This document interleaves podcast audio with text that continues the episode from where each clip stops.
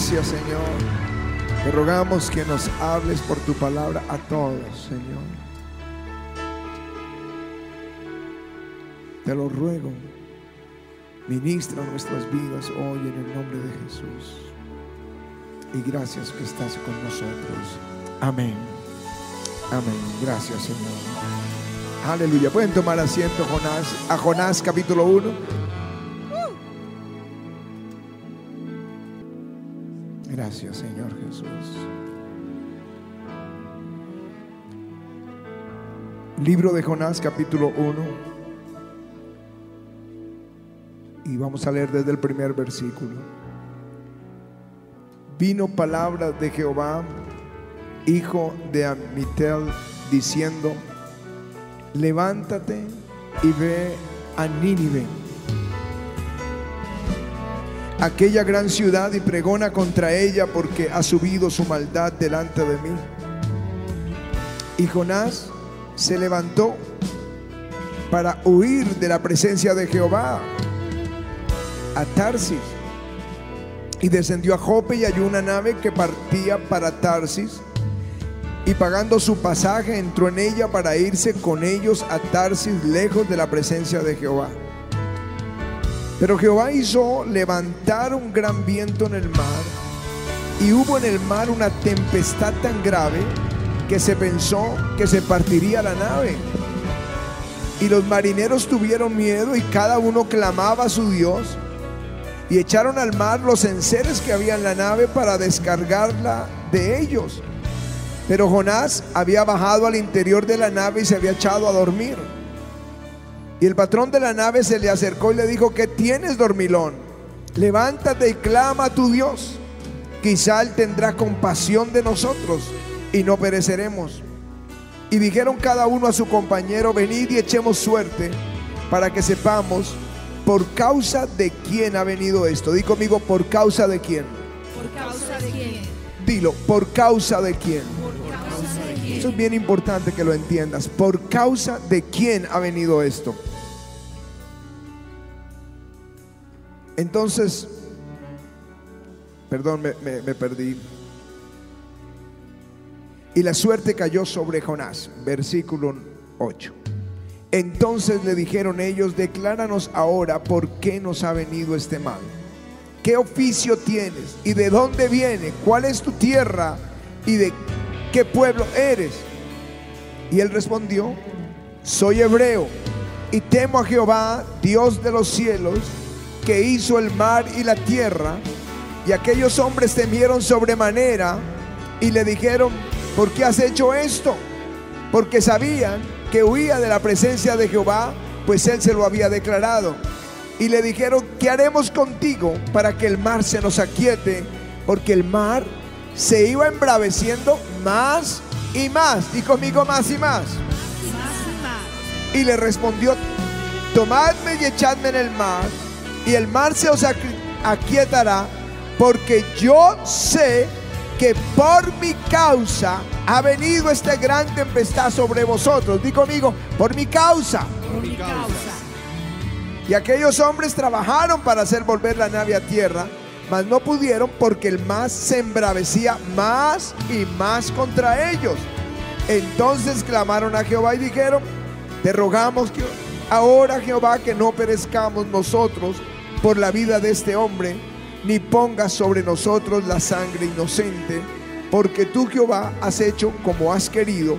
Y tomaron a Jonás y le echaron al mar, y el mar se aquietó de su furor.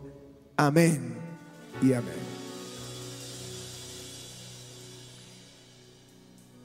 Alguien hizo un estudio sobre la descendencia de dos personas nacidas al comienzo del siglo XVIII. Yo pienso que debió ser un trabajo de una tesis, porque hicieron una investigación profunda. Escogieron dos personas de pensamientos totalmente diferentes. Max Jukes, que nació en 1700 en Nueva York y vivió ahí. no quiso creer en Jesús. Nunca educó a sus hijos en la fe. Les negó el derecho a ir a la iglesia,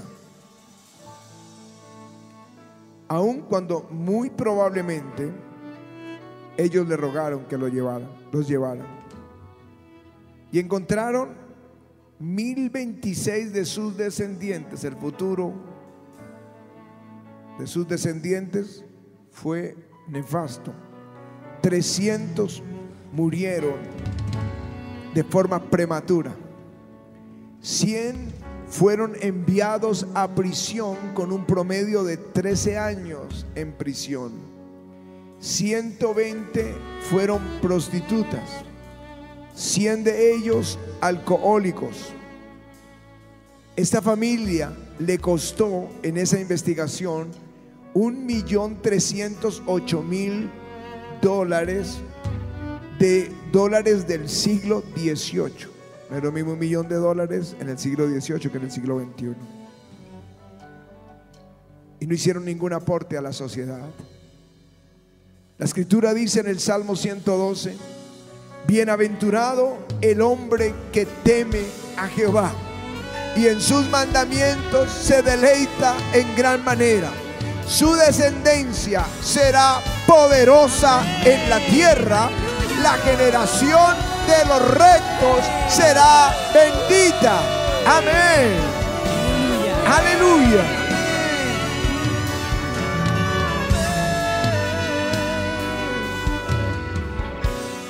Por eso la segunda persona a la que estudiaron su descendencia fue Jonathan Edwards, nacido en 1703 en la misma ciudad de Jukes, en la misma ciudad de Nueva York, donde creció igual que él.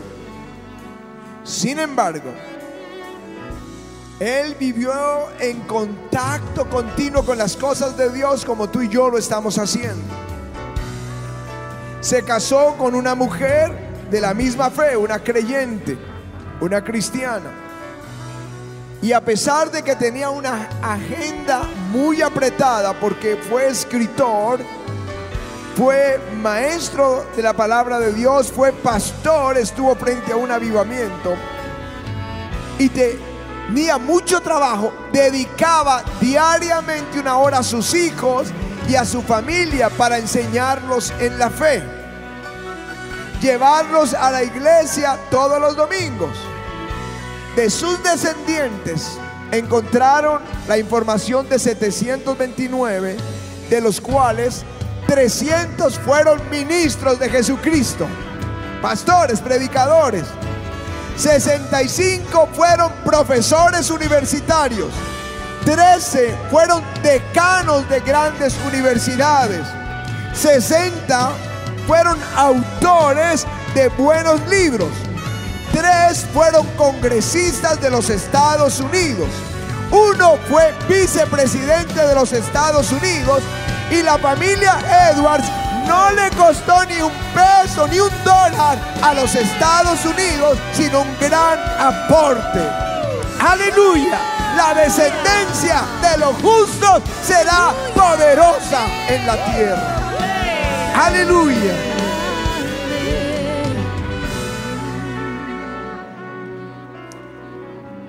Cuando todo va mal y va de mal en peor, tú tienes que hacer un alto y preguntarte por qué. ¿Por qué causa? Es fácil decir, es el gobierno, es la economía, es el jefe, culpar a muchas personas. Pero tú eres un hijo de Dios. Tu economía no depende de ningún gobierno. Tu economía no depende de ninguna empresa. Tu economía depende absolutamente de Dios. Igual tu salud, igual tu bienestar. Si algo está mal y va de mal en peor, tienes que preguntar qué está pasando. El domingo pasado les hablé del zarandeo, donde Satanás zarandea la fe del creyente para derribarlo. Pero eso dura un día o 3 días, es algo muy corto. Les hablé de la prueba de la fe, donde Dios, en un momento que tampoco es prolongado, prueba tu fe para poder ponerte más arriba, para poder darte más bendiciones. Pero cuando vas de mal en peor, las cosas van peor, hay una maldición. Eso no es normal. Esta gente era marinera y sabían, esto no es normal, y cada vez es peor. Necesitaban por saber por causa de quién había venido esto, esta tormenta. ¿Qué es una maldición? Porque la maldición nunca va a venir sin causa, dice el proverbio. La imprecación sin motivo no se cumple. Te pueden maldecir 1000 veces, te pueden proferir maldiciones y decir, es que me hicieron un hechizo, una brujería, un brujo me maldijo. ¿Qué te importa? Esa maldición rueda como por tu espalda, como una gota de agua en la espalda de un pato, y no te hace daño. Pero si hay una maldición, es por una puerta abierta. Y esa maldición es un poder con la capacidad de dañar a una persona físicamente, su salud, o mentalmente, o económicamente. Va a afectarla. Hay una maldición sobre tu vida y sobre tu familia. Se extiende al territorio. Un día David notó que vino tiempo de hambre y hambre y hambre, y a los 3 años dijo, esto no es normal, y le preguntó al Señor, ¿por qué el hambre? Y él dijo, porque Saúl, fue por causa de Saúl que persiguió a los gabaonitas. O sea, había una causa, y maldijo todo el país. Los gabaonitas fueron personas que los israelitas perdonaron en la conquista. Se fingieron que eran de tierras muy lejanas, pero eran cananeos y deberían ser destruidos. Pero como los engañaron e hicieron un pacto, tenían que respetar ese pacto, ese acuerdo. Pero Saúl lo irrespetó 400 años después, y Dios envió juicio. Por una injusticia vino esa maldición. Viene también a la familia. Saúl perseguía a David, y David vino a la tierra de Nob, que era una región de solo sacerdotes, y allí le proveyeron pan, y él siguió su camino. Pero ellos no sabían que él huía de Saúl. Cuando Saúl se enteró, mató a todos los sacerdotes, su propio pueblo, sus propios sacerdotes, los asesinó. Y uno de ellos escapó, llamado Abiatar, y vino a David. Y luego en el reino de David fue el sacerdote que acompañó a David durante todo su reino. Cuando terminó el reino de David y vino el reino de Salomón, Abiatar se equivocó. Dios, detrás de eso, permitió que se equivocara y le diera el apoyo a Adonías, y no era el hijo de David que era el heredero del reino, sino un hijo que no era el heredero era Salomón. Así que cuando sube Salomón, echó fuera a Abiatar, lo sacó y le dijo, vete a tu tierra y no te mato, porque serviste a mi padre y porque llevaste el arca de Dios. Y dice el texto bíblico, esto fue por la maldición que Dios le había enviado a Elí 400 años atrás. No, perdón, 40 años atrás. La maldición que vino sobre un hombre porque no fue honesto como ministro y sus hijos eran perversos, vino a traer la destrucción y el asesinato de muchos sacerdotes descendientes de él y el destierro de Abiatar. La maldición destruye nuestra familia y nuestras generaciones. La maldición destruye el territorio en el que estamos.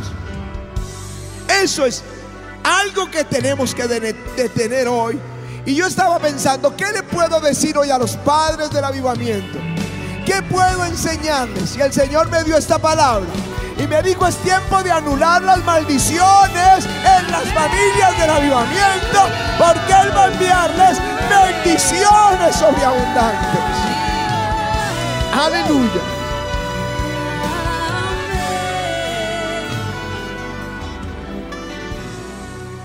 Así que la maldición entró, por ejemplo, en el territorio de David por una injusticia.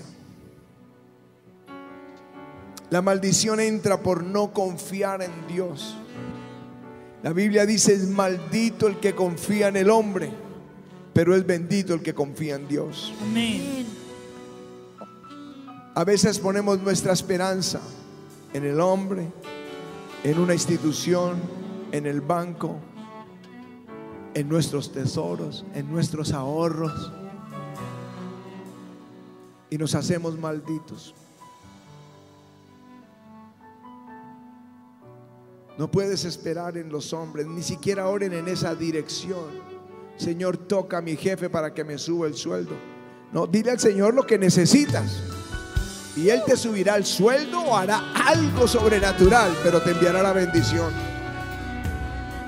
Él es el que provee y bendice. Confía en Dios. Amén. Pero cuando confiamos en los hombres nos hacemos malditos. Dice, ay de los hijos que se apartan, dice Jehová, para tomar consejo y no de mí, consejo en el mundo y no de Dios, no de su palabra, o no de sus siervos que le van a dar un consejo en la palabra, para cobijarse con cubierta y no de mi espíritu, añadiendo pecado a pecado.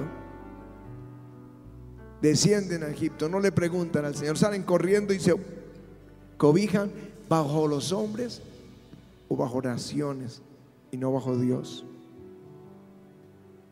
Perseguir los hijos de Dios no es una broma, pero la gente que ha perseguido a los hijos de Dios siempre terminan mal.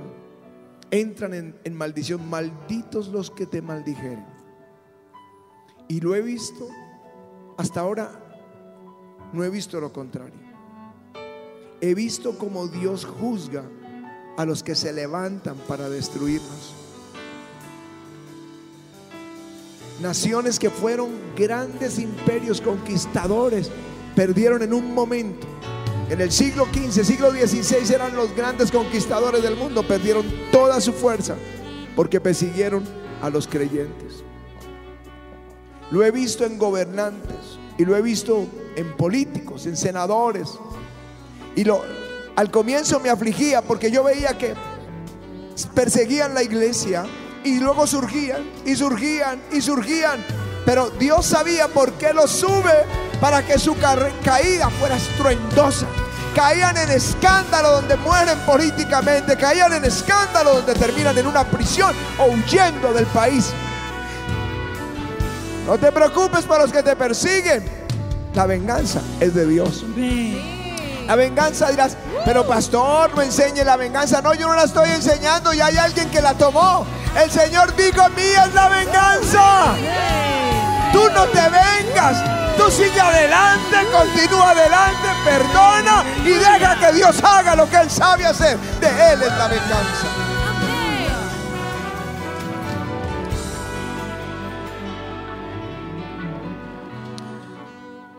Balak, que era el rey de Madián, hizo perseguir, maldecir a Israel. Lo quiso maldecir. Y el resultado fue que él perdió su territorio. No era el territorio que Dios le iba a dar a Israel. Él iba a dar la tierra de Canaán, del Jordán adentro. Pero estos, por perseguir a los hijos de Dios, Dios los derrotó y a Israel ensanchó su territorio. Así que prepárate para recibir un buen territorio cuando te persiguen. El ocultismo Dirá alguien, bueno, quizá llevas años en la fe y lo has oído 1000 veces, qué bueno por ti.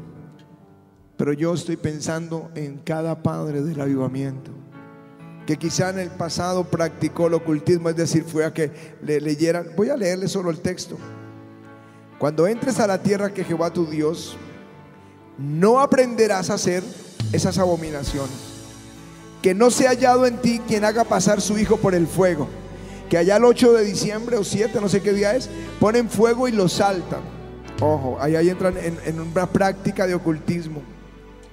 Que practican la adivinación, que son agoreros, sortílegos, les gusta ya la lotería, el chance y toda la lotería, todo lo que es suerte. Que no se ha hallado en ti encantador, ni adivino, ni mago, ni quien consulte a los muertos, porque eso es abominación para nuestro Dios. Eso hace maldita nuestra tierra. La sodomía, la lujuria, la pornografía destruye nuestros hogares, destruye los sueños, y empiezas a perder tu territorio. Esta mañana yo quisiera que tomáramos una decisión de sanarnos el territorio, sanar nuestra casa, que no haya maldición en nuestra casa, que salga, desaparezca la maldición de nuestro alrededor y venga la bendición de Dios. Amén. Ahí dirás, ¿cómo? Bueno, Cristo nos redimió de la maldición de la ley, hecho por nosotros maldición. Él en esa cruz estaba llevando todas las maldiciones que eran para nosotros. Él las tomó. Él llevó también nuestras enfermedades y nuestros pecados. No tienes por qué vivir un solo día bajo maldición si tú tienes a Jesús en tu corazón. Dirás, ¿qué tengo que hacer? Bueno, 2 de Crónicas dice: si se humillare mi pueblo sobre el cual mi nombre es invocado, y oraren y buscaren mi rostro, y se convirtieren de sus malos caminos, entonces yo iré desde los cielos, perdonaré su pecado y sanaré su tierra. No solo te va a llevar al cielo, Él va a sanar tu territorio. No habrá territorio maldito para ti.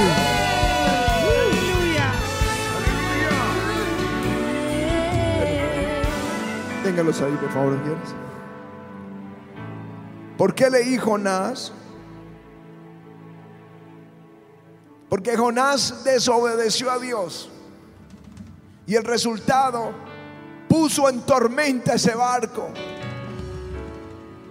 Por causa de él vino esa tormenta. Y hasta que Jonás se arrepiente en el capítulo 2, es que se acaba la tormenta para Jonás y Dios lo saca del pez. Si ustedes leen la historia del hijo pródigo, él se fue con las riquezas de su padre, pero las malgastó. Y luego vino hambre en aquella tierra. Él maldijo la tierra. Pero peor que a todos le fue a él, porque le tocó cuidar cerdos. Estamos hablando de un judío. Los cerdos son abominables para los judíos. Le tocó cuidar cerdos y ni siquiera podía comer la comida de los cerdos. Él puso en caos el territorio, puso en caos su vida. Pero cuando vuelve sus ojos a Dios, en un solo día Dios le restituyó todo. En un solo día tenía vestido nuevo, calzado nuevo, anillo nuevo, y otra vez estaba en la casa de su padre. Y yo vine a decirles: este es ese día. Este es el día que hizo el Señor. Él quiere cortar esa maldición. Si tú dices, todo está en caos en mi vida, ven al altar y confiesa a Dios y repite. Vuélvete de tu camino, porque Dios quiere bendecirte. Aleluya. Aleluya.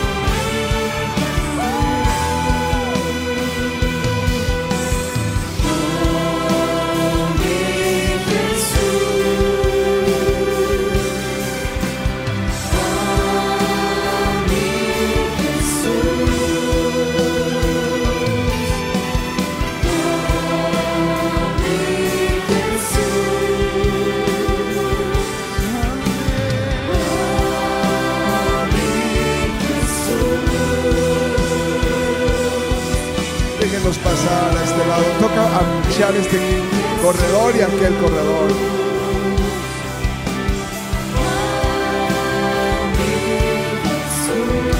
Este es el día donde se acaba esa maldición.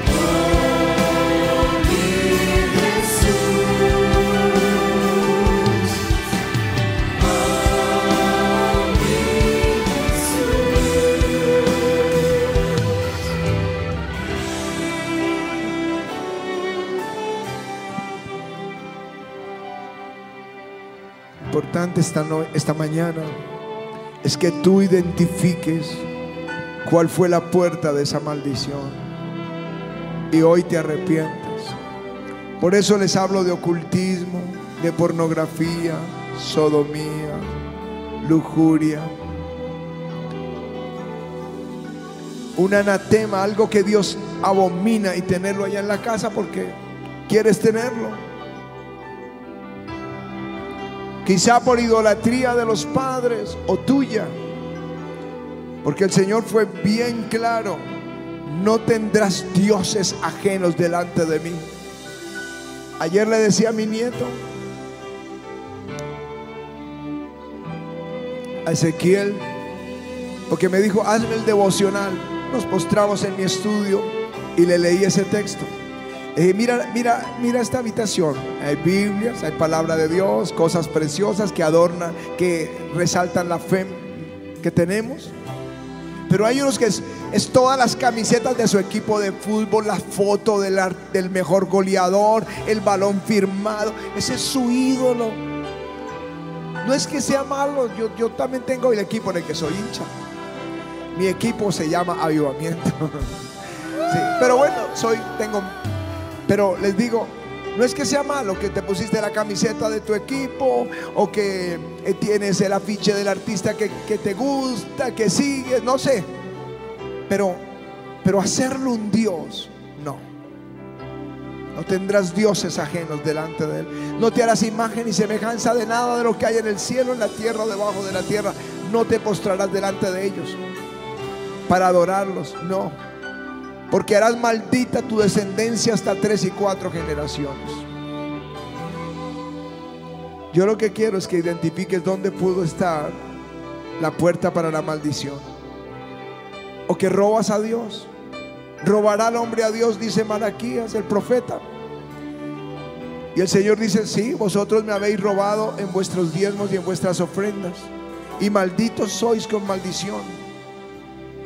Pero probadme ahora en esto, si no, y traed todos los diezmos al alfolí, y probadme, si no os abriré las ventanas de los cielos y enviaré bendición. La bendición es un poder que hace que todo te salga bien. La maldición es un poder que hace que todo te salga mal. Dile al Señor: sana mi tierra, perdona mi pecado. Tú sabes cuál es tu pecado.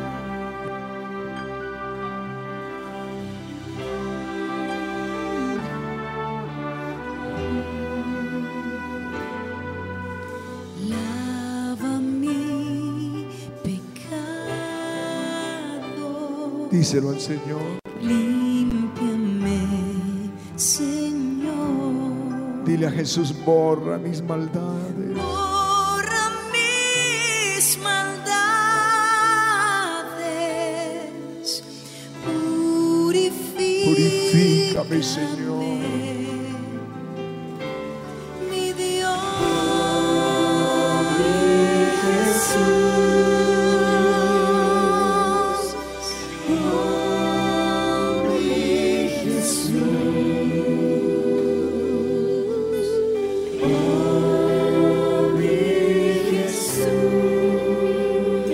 Conmigo: lava mi pecado.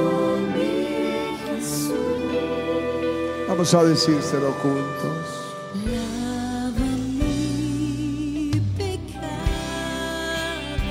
Límpiame, Señor. Límpiame, Señor. Borra mis maldades.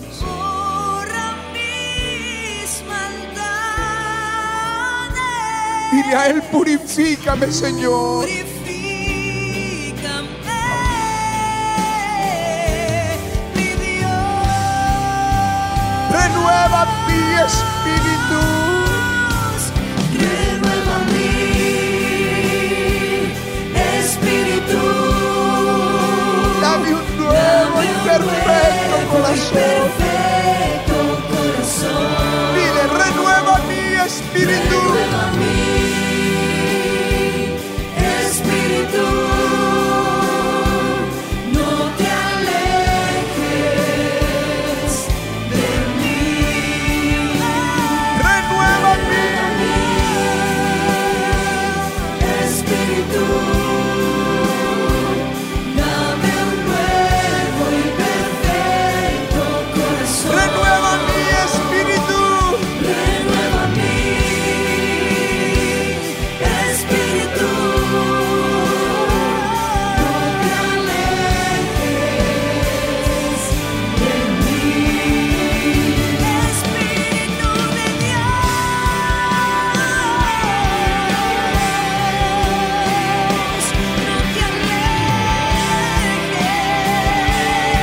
Pediste perdón por tu pecado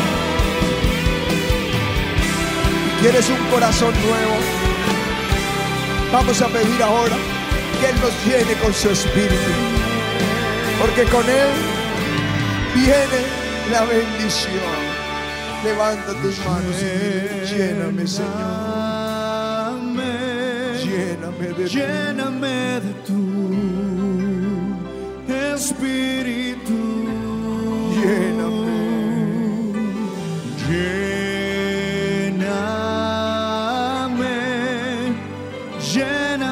de ti, Consolador. Dile conmigo, lléname.